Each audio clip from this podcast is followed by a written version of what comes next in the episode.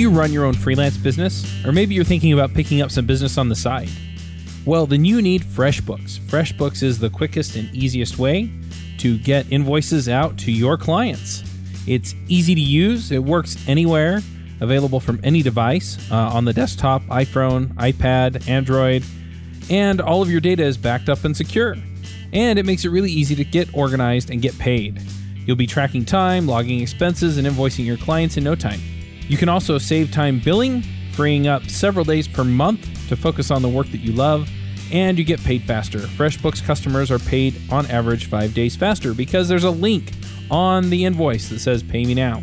And it's a great way to grow your business. Plus, FreshBooks is offering a 30 day trial. That's right, 30 day trial if you try them out. So go to gofreshbooks.com slash devchat and enter devchat in the How Did You Hear About Us section. Once again, for a 30 day trial, go to gofreshbooks.com slash devchat and enter devchat in the How Did You Hear About Us section. Hey, everybody, and welcome to another My Ruby Story. This week, we're talking to Justin Collins. Justin, do you want to say hi? Hello.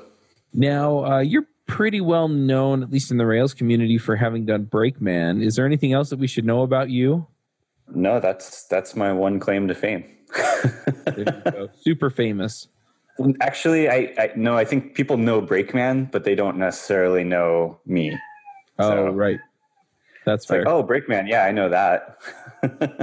yeah, we actually had you on episode 219 to talk about Brakeman, and that is true.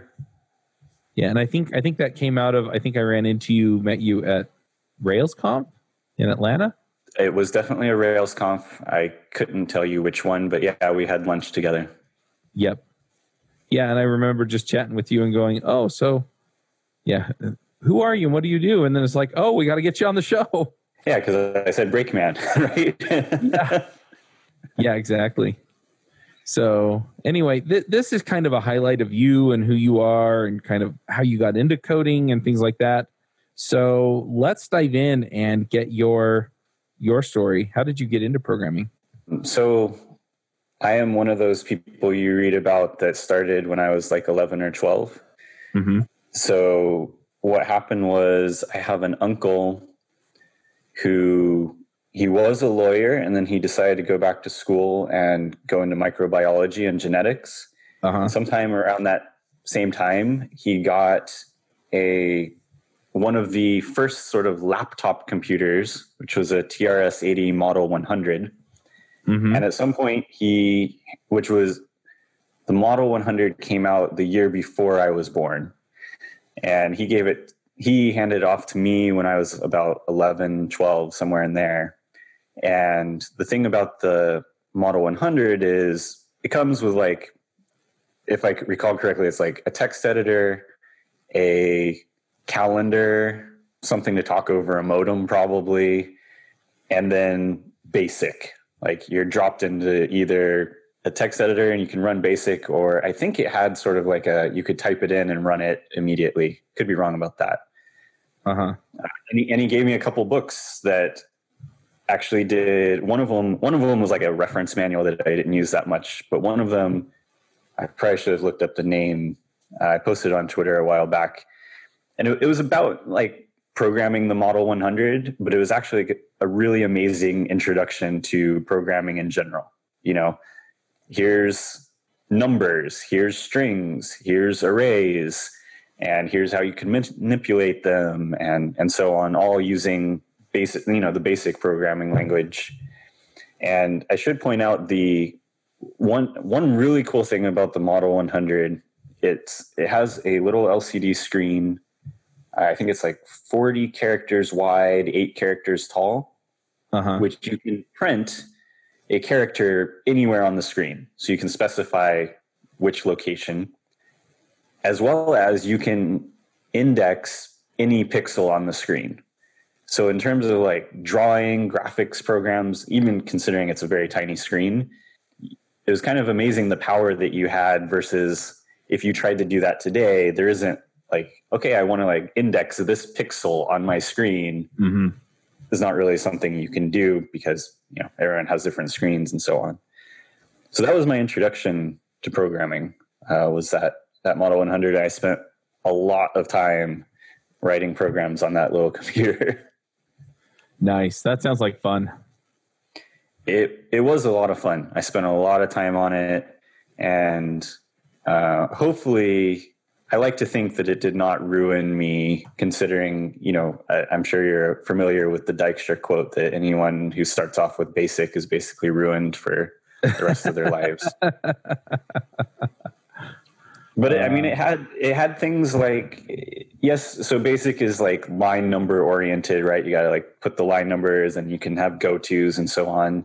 But it also had like subroutines, which were kind of like methods that you could call. And the 100, I don't know. I don't know if this was a specific feature of the 100 or not, but it kind of had like event driven programming. So you could say like, uh-huh. hey, when someone presses this key, go to this line number and execute sort of this function Right.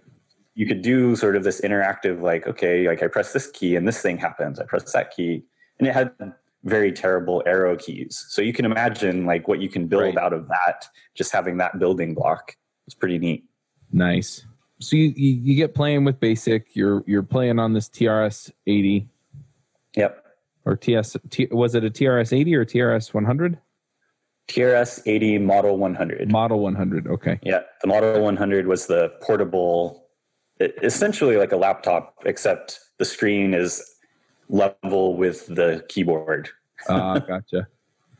So, so you're you're playing around on that, and then you grow up. So, how do you get from there into Ruby and things like Ruby? Yeah, so I mean, I, I yes, I grew up. Well, I, I think I did. And don't ask my mother if I grew up. yeah. um, uh, and I, yeah, it was, you know, it was time to go to college. And I was like, okay, great. What major has programming in it? Like I was really clueless. I, I'll be completely honest. I was uh-huh. completely clueless. I was like, what, what major has programming? I'm like, oh, okay, this thing called computer science has right. programming in it. So I guess I will go and do that, which I did.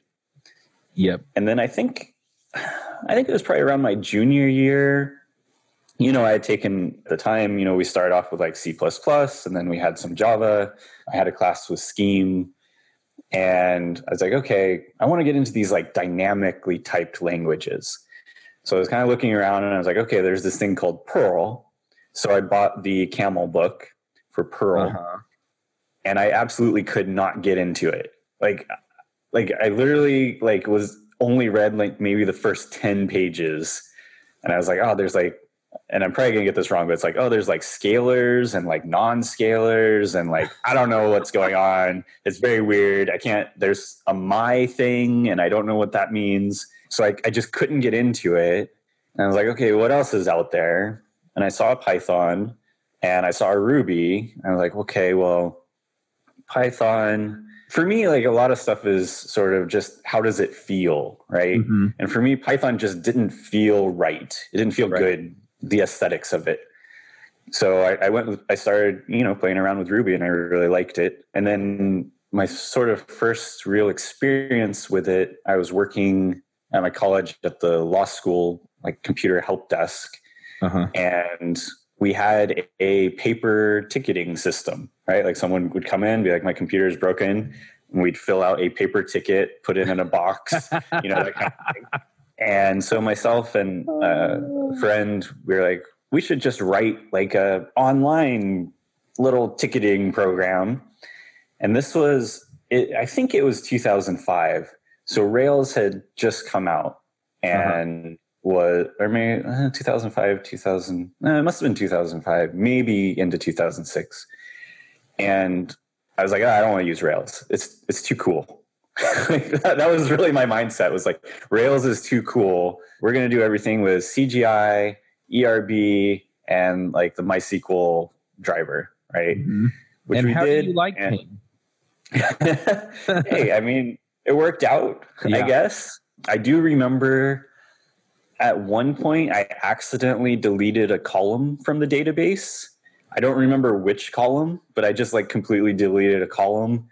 And fortunately, we could like reconstruct that column from some of the other data that was in there. Uh-huh. So yeah, that that was I mean, and, and, it was, you know, we just used it like the maybe four of us at the help desk, right, to track tickets. Yeah. Um, but yeah, that was sort of my my first like Ruby program was this pretty probably really terrible ticketing system.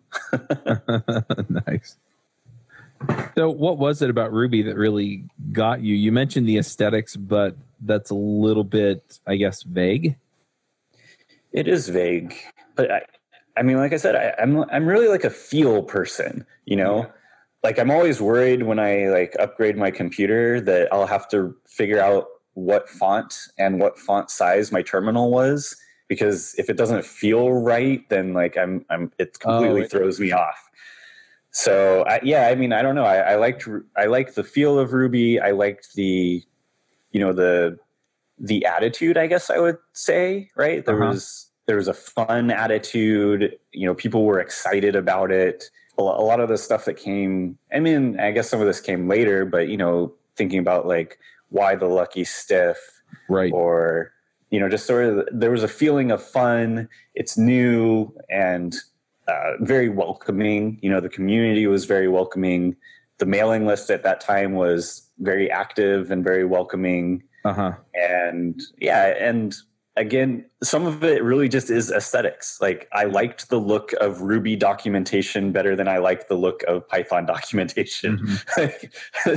that's what some of it, you know, that's what some of it was. Nice. And then, you know, once I got into it, it's, you know, I, the the aesthetics of the language appealed to me. Mm-hmm. You know, and I and maybe some of that comes out of starting off with basic, you know. That it was like, okay, yeah, it's very free and very, mm-hmm. You know, I can kind of just do what I want, how I want without thinking about types, let's say, mm-hmm. and sort of the strictness of C and Java. Even though I hadn't done them professionally, I'd done them in school, and Ruby right. was like, oh, this is this is so much easier. It's so freeing. It, it you know it makes things feel so easy to do, and I really like that. Nice. So, how did you get then into security and Rails and Brakeman and all that stuff? Yeah, so that was a really a, a total coincidence. I had I had finished my undergrad. I was doing my PhD. I needed an internship for the summer, and I was still very much into Ruby. So I I spent a lot of time watching, you know, the recorded conference talks. Mm-hmm. And there was a company that was sponsoring a lot of talks at the time called AT and T Interactive. Yep. And I was in LA. They were in LA area, and they had I want to say like five different, you know, programming related internship positions. And I applied to all of them because I'm like, oh, this place, you know, it's Ruby and I like Ruby and I want to go work with Ruby. And they're local. And I honestly I was a little bit desperate because I think it was like May. I was still looking for an internship. And the team that called me back was the security team. Oh, okay. So yeah, so the team that I got an internship was the security team, not having any background in security at all. And when I went there, well when i when i did the interview we were talking about cross-site scripting security web security vulnerabilities and in, in the interview i was like well what if you just had a program and it looked at all the inputs of the program and it looked at all the outputs and it looked for cross-site scripting mm-hmm. and the two guys who were interviewing me got really excited and they're like oh do you know of like a tool that does that for rails and I was like, no, but I don't think it would be that hard to build one. Famous and, last words. Yeah, basically. and the funny thing is that even now, that's not how Brakeman works, actually. Uh-huh. even though that was, I didn't know at the time, that's a very standard formalization of source to sink, you know, sort of looking at static analysis security tools. It's you look at the source and you look at the sink, and if something goes from the source to the sink without being escaped or you know made safe, then you have a potential security vulnerability, which I, I had no idea at the time. Mm-hmm. And so, I, yeah, I did the internship. Brakeman came out of that internship. They allowed me to open source it at the end, and yeah, that was I mean that was essentially the genesis. And then I ended up going and back and working for AT and T Interactive after my internship. I went back and worked there, right? Which was good because I actually had zero use for Brakeman. So mm-hmm. After the internship, I was like, well, I have this thing, and I I don't have any reason to continue working on it but then I went back to work for AT and T Interactive, and so now there was like, okay, mm-hmm. now I have a reason to work on this. You know, we can use it internally and so on, and then that kind of really propelled it. Yep. Very cool. So, is there anything else that you've done with Ruby or in the Ruby community that you're excited about or proud of? Uh, I mean, I've had small little things, but yeah, I mean, Brakeman's been the main thing uh, another thing that some people might be aware of, I have this website, rails-sqli.org, mm-hmm. which is a little bit hard to say, but um, basically it's a listing of all of these sort of dangerous active record methods that people should be aware of um, when they're using it, that it's very easy to do unsafe things. Right. And, and that now, it covers like Rails 3, 4, 5, but not there have been some changes between like 5.0 and 5.2 but that that's another resource i put out that people have found pretty useful and really it was just i needed to document it for working on brakeman like i was like okay i need to go through all the active record methods and figure out which ones are safe and not safe and or if there are safe ways of using them unsafe ways of using them so I was like, well, I guess I could put them in a spreadsheet. And I was like, you know, this actually might be useful information for other people as mm-hmm. well. Mm-hmm. So I ended up putting into a website which I actually generate by spinning up a Rails app that it, it's really terrible. It basically evals like this JSON, this information in a JSON file that performs these queries and provides the output and then kind of generates a, a, static page that shows, you know, if you call this method and you call it this way, um, you have SQL injection vulnerability. And yeah, so some some people have found that useful. It seems like yeah, those are my only real useful Ruby projects, I would say. yeah, well, it's stuff that people use to make their apps better. So yeah, don't discount it. No, it's been it's been really amazing, actually. The, the, the progress of Brakeman. It's been almost eight years now since I started working on it, and you know the the it's it's still when people come up to me and they say, "Hey." You know, well, they don't usually come up to me. Usually, we're talking, and I say, "Yeah, I made Brakeman," and then they say, "Oh, okay, you're the guy who made Brakeman." um, and then people say, "You know, it was really helpful. You know, I fixed things because I ran Brakeman." and it pointed things out and I fixed them. And every time I'm like, that's amazing. You know, I'm I'm so grateful that people find it useful. It's still useful eight years later.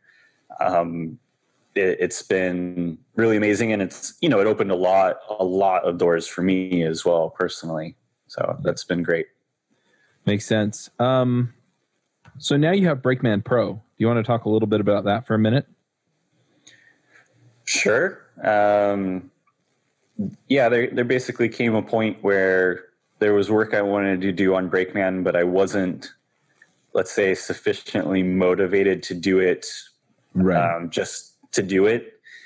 And so, yeah, I started working on Brakeman Pro, a commercial version of Brakeman. Actually, it was almost eight years ago. Mm-hmm. Or, sorry, not eight years four years ago. right.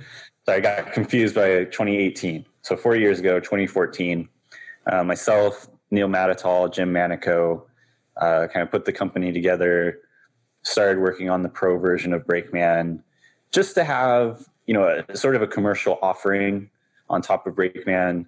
The main part being like a desktop application, and then extended rules, extended analysis, some stuff that you know, in, in some ways it's it's a noisier tool because it tries to present as much information as possible, whereas the open source tool is much more.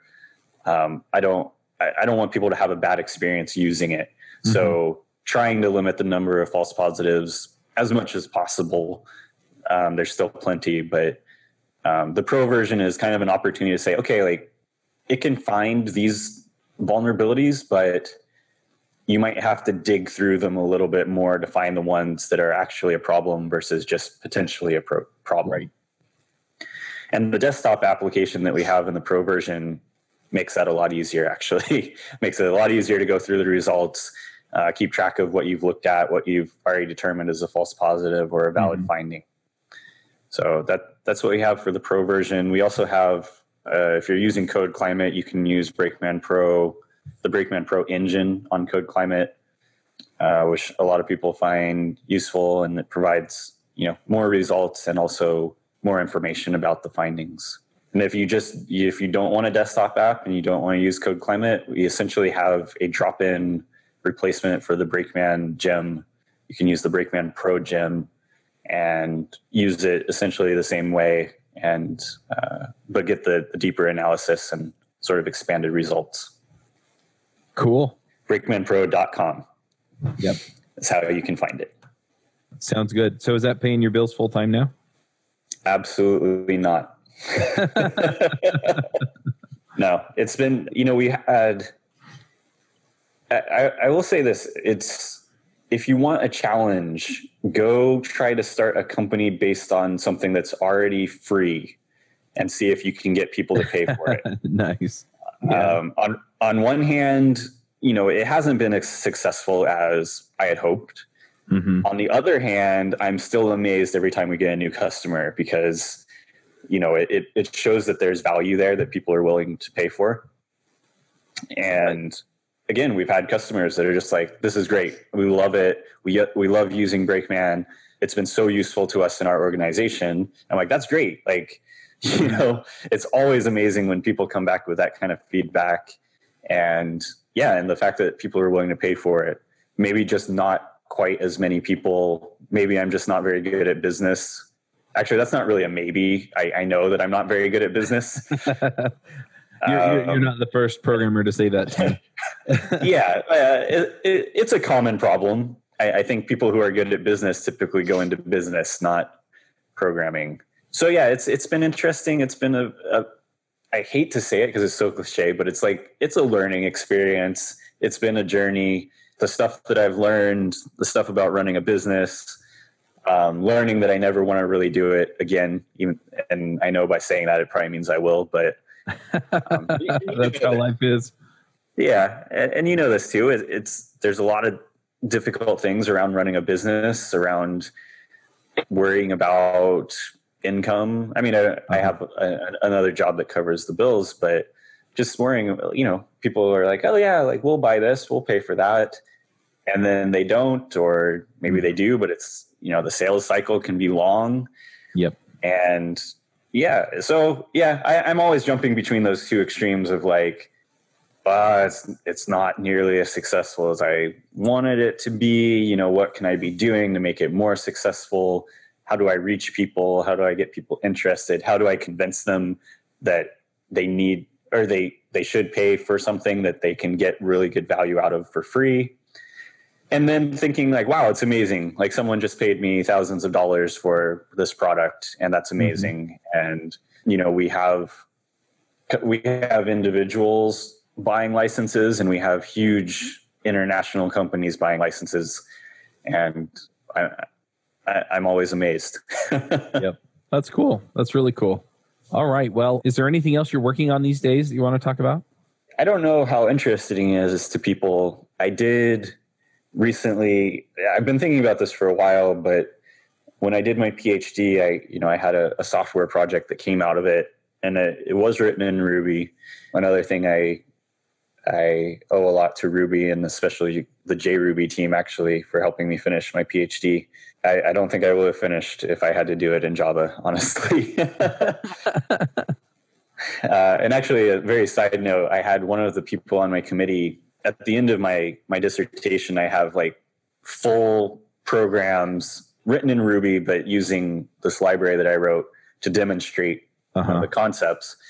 And one of the my committee members was like, "Wow, like I really love the concise programs that you have, concise, clear programs that you have in your dissertation." And I was like, "Thanks." But really it's just because they were written in Ruby. you know, like that's what he was seeing was like the Ruby code was really it just allows you to have a very nice clean code, and I thought that was funny. But um, yeah, so I, I, recently like started picking that back up because I, have been thinking like I want to rewrite it. Originally, it was written using ZeroMQ, which is mm-hmm. kind of I mean it's like a networking library, but there's been a lot of sort of controversy around it. The, the main guy passed away a couple years ago, and it's just an awkward library to use. I think if you're not writing C or C plus plus. So I, I started. I, I just recently picked that up and been like rewriting it, and it's been kind of fun to work on that. But otherwise, I'm just kind of you know, there's always work to be done on Brakeman and and Brakeman Pro so you know it, it's still chugging along on Brakeman and you know keeping up with things and uh, fixing bugs and so on. Awesome. All right, well let's get into some picks. Do you have some picks for us? For you, the listeners of Ruby Rogues, Loot Crate is offering an opportunity to save 10% on any new subscription at lootcrate.com. Just enter the promo code BRIDGE10 for 10% savings.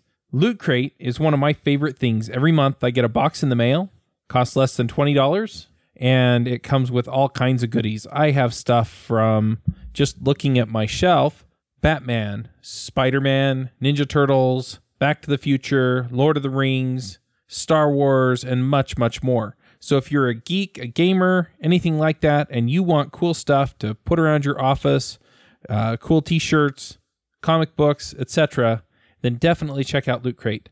To save 10% on your new subscription, go to lootcrate.com slash ruby. Again, that's lootcrate.com slash ruby to save 10% on any new subscription. Enter the promo code BRIDGE10 for 10% savings. I did pick out some picks. I have two security related ones and one not exactly security related. So the first one, if you are using two factor authentication on websites that you visit, most of them are going to be using an implementation of TOTP, time based one time passwords. Mm-hmm. Right? You get the six digits, you open up Google Authenticator, you match them up, type it in. If you are using Google Authenticator, I'm just going to say uh, you should switch to using Authy because when your phone dies or you lose it, your Google Authenticator essentially the seeds that you have in Google Authenticator for all those accounts will also go away. If you use Authy, which is a, another mobile app, it's like Google Authenticator, you can have all those things backed up for you. And when your phone dies or you lose it, or like my colleague Neil always talks about, if you drop your phone in the ocean, you can have those keys backed up mm-hmm. and you don't have to go through the painful process of trying to recover those accounts without your second factor, essentially. So I recommend if you rely a lot on Google Authenticator, try out Authy. It's also much prettier. yeah. Uh, if, if that if that appeals to people. Nice. My experience. The, yeah, go ahead. So I, I just installed Authy on my phone yesterday. Oh. It's because I I signed up as a publisher on Brave which is the browser. So right, their attention token, I think, is what they call it. They they have you sign up for uh, basically a, a place where you can you know store your cryptocurrency and yeah, their authentication runs through Authy. They make you install yeah. it. So yeah, there you go. So you know. and it is a nice interface. Did you have another pick? Yeah, two more. So okay. I want to let people know about this website they may have heard of um, it's by a guy named Troy Hunt. It's called haveibeenpwned.com. Mm-hmm. And it's pretty amazing. Troy has basically become a repository for leaked passwords and account information where people trust him enough that when they run across this stuff, they'll kind of send it over to him and he compiles it all. And so you can do things like go there, put in your email, and it will tell you, hey, here are the the breaches, the typically website breaches that have your email address in them. You can also set it up to automatically send you emails when there's a new breach that involves your email. And it'll also say, you know, in this breach, there were, let's say, emails, passwords, and I don't know, phone number, something like that. So it'll kind of let you know what what information has been leaked, and you can go and change your passwords. Um, and it, he's also started for the for the sort of developer side. He has an API where essentially you can say, "Hey, how many breaches contain this password?" So if you have a website and you have people signing up, you can query that API and get you can look into the details of it, but essentially it's like you can find out like, hey, and you can alert your users like, hey, uh, that password that you're trying to set is an extremely common password that's already out there in the wild, and mm-hmm. you should mm-hmm. probably pick a better password. So that uh, very interesting stuff around that. And then my third and final pick is this tool called ALE, A L E. Uh, stands for Asynchronous Lint Engine. It's a plugin for Vim. And what's cool, what's funny about it is I, I was aware of it because they had a Brakeman plugin. And I will be honest, most people who, most product or projects that try to use Brakeman in sort of an incremental way, they don't do it properly. Mm-hmm. So I, I, it was on my radar and then finally was like, okay, I gotta install this because I want to see if it's any good. I want to know if like I can recommend it or not. So I installed it I can say I can recommend it. And what it does is, as you're working in your files, it's running these linters. So it'll, you know, it'll run like Rubocop or Brakeman or whatever you want to set up, depending on the language. And it covers a whole bunch of different languages. And then if it finds a problem, there will essentially be like a little gutter on the left hand side that opens up, points you to the line. You go to the line and it gives you like, hey, you know, like one I see a lot is, hey, you like you set a variable but you never used it mm-hmm. Right? Like that's the kind of you know it, the kind of thing it'll tell you about. Of course if it's running brakeman it'll say you know it'll warn you about vulnerabilities in your code. Um, so that's a pretty cool tool uh, that i recommend if you and what's funny is i i don't usually install very many tools at all for vim. Um, oh yeah you already had it sorry. Um, that's good. but I installed it to try it out to try out the Brakeman integration, and then I just kind of left it there. And now I'm like, oh yeah, this is actually pretty cool. I like having this running just automatically for me as I'm working on the program and uh, working on code, and have it pointing things out as I'm going. It's pretty cool. I think you have to have like Vim eight. I think it's 8.0 or newer to use that, but it's that's a pretty cool plugin. Nice. I'm going to jump in here with some picks. Uh, the first one I did mention it's the Brave browser, and it's it's pretty cool. What it does that I like that's different from some of the other browsers is that if you're browsing the internet, you can buy what they call Brave attention tokens, and it's essentially a cryptocurrency.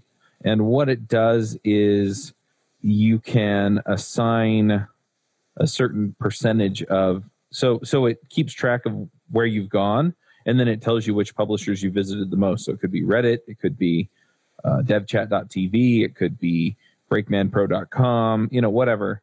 And what it does is it then allows you to buy these attention tokens, and you can uh, allot based on your browsing history with you know percentages to these publishers. So, for example, if you find that you're listening to a lot of our shows on devchat.tv and it's 20% of your browsing history, then it will, or your browsing time, then, you know, you go buy, you know, $20 worth of Brave um, attention tokens. You can then just assign that, you know, the 20% to devchat.tv. And if, you know, let's say you're browsing on Facebook and Facebook accounts for half, you can tell it, you know, I don't want to give anything to uh, Facebook, and then you know it'll kind of blacklist them for your donations. You know, because they do advertising and other things, so they have an, another revenue model, and then you can give it to the publishers who you are not, you know, directly or indirectly providing some kind of thing to. So anyway, I, I thought it was cool. It turns out that some people had already, when I signed up yesterday, some people had actually already uh, sent us some money. So yeah, I, I, I can go buy two Happy Meals. It was about about ten bucks that I had in there. so you know, I appreciate all those people for for sending money our way, but yeah, I just thought it was interesting idea of how we can support the internet and support people on the internet who are probably doing things that we're just not thinking about. And you know, it it it kind of comes down to the same thing with like open source sustainability, and that's where I heard about it. Eric Berry uh, from CodeFund.io was talking about it, but uh, it just really kind of hit home for me that oh yeah, this is another way that if I read this blog fairly often, but I'm not sending him money, this is the way I can send him money. So. And don't don't forget the other part of Brave, which is blocking a lot of tracking, blocking a lot of ads, and trying to provide a, a more secure browsing experience as well. Yep. Yep. Absolutely. So yeah. It's it's got a lot of cool stuff going for it. So yeah, I'm I'm giving it a try myself. I've been using Chrome for a long, long, long time. But yeah, we'll see we'll see what, uh, how I feel about Brave after trying it out. I may miss some of the plugins I use off, enough to come back. I don't know.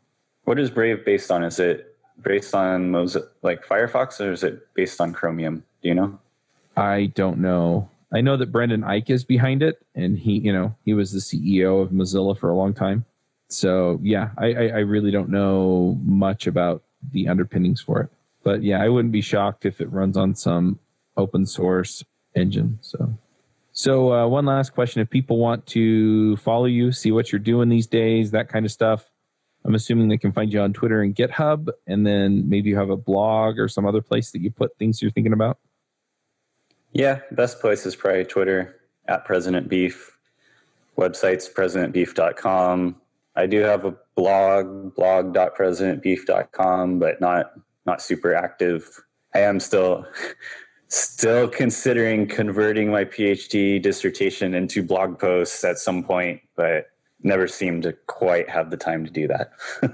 yep. Also, President Beef on GitHub and many other places on the internet. Sounds good. All right. Well, uh, go check out Brakeman, folks, and uh, let Justin know you appreciate it if you've been using it, and we'll wrap this one up. Bandwidth for this segment is provided by CacheFly, the world's fastest CDN. Deliver your content fast with CacheFly. Visit C A C H E F L Y dot com to learn more.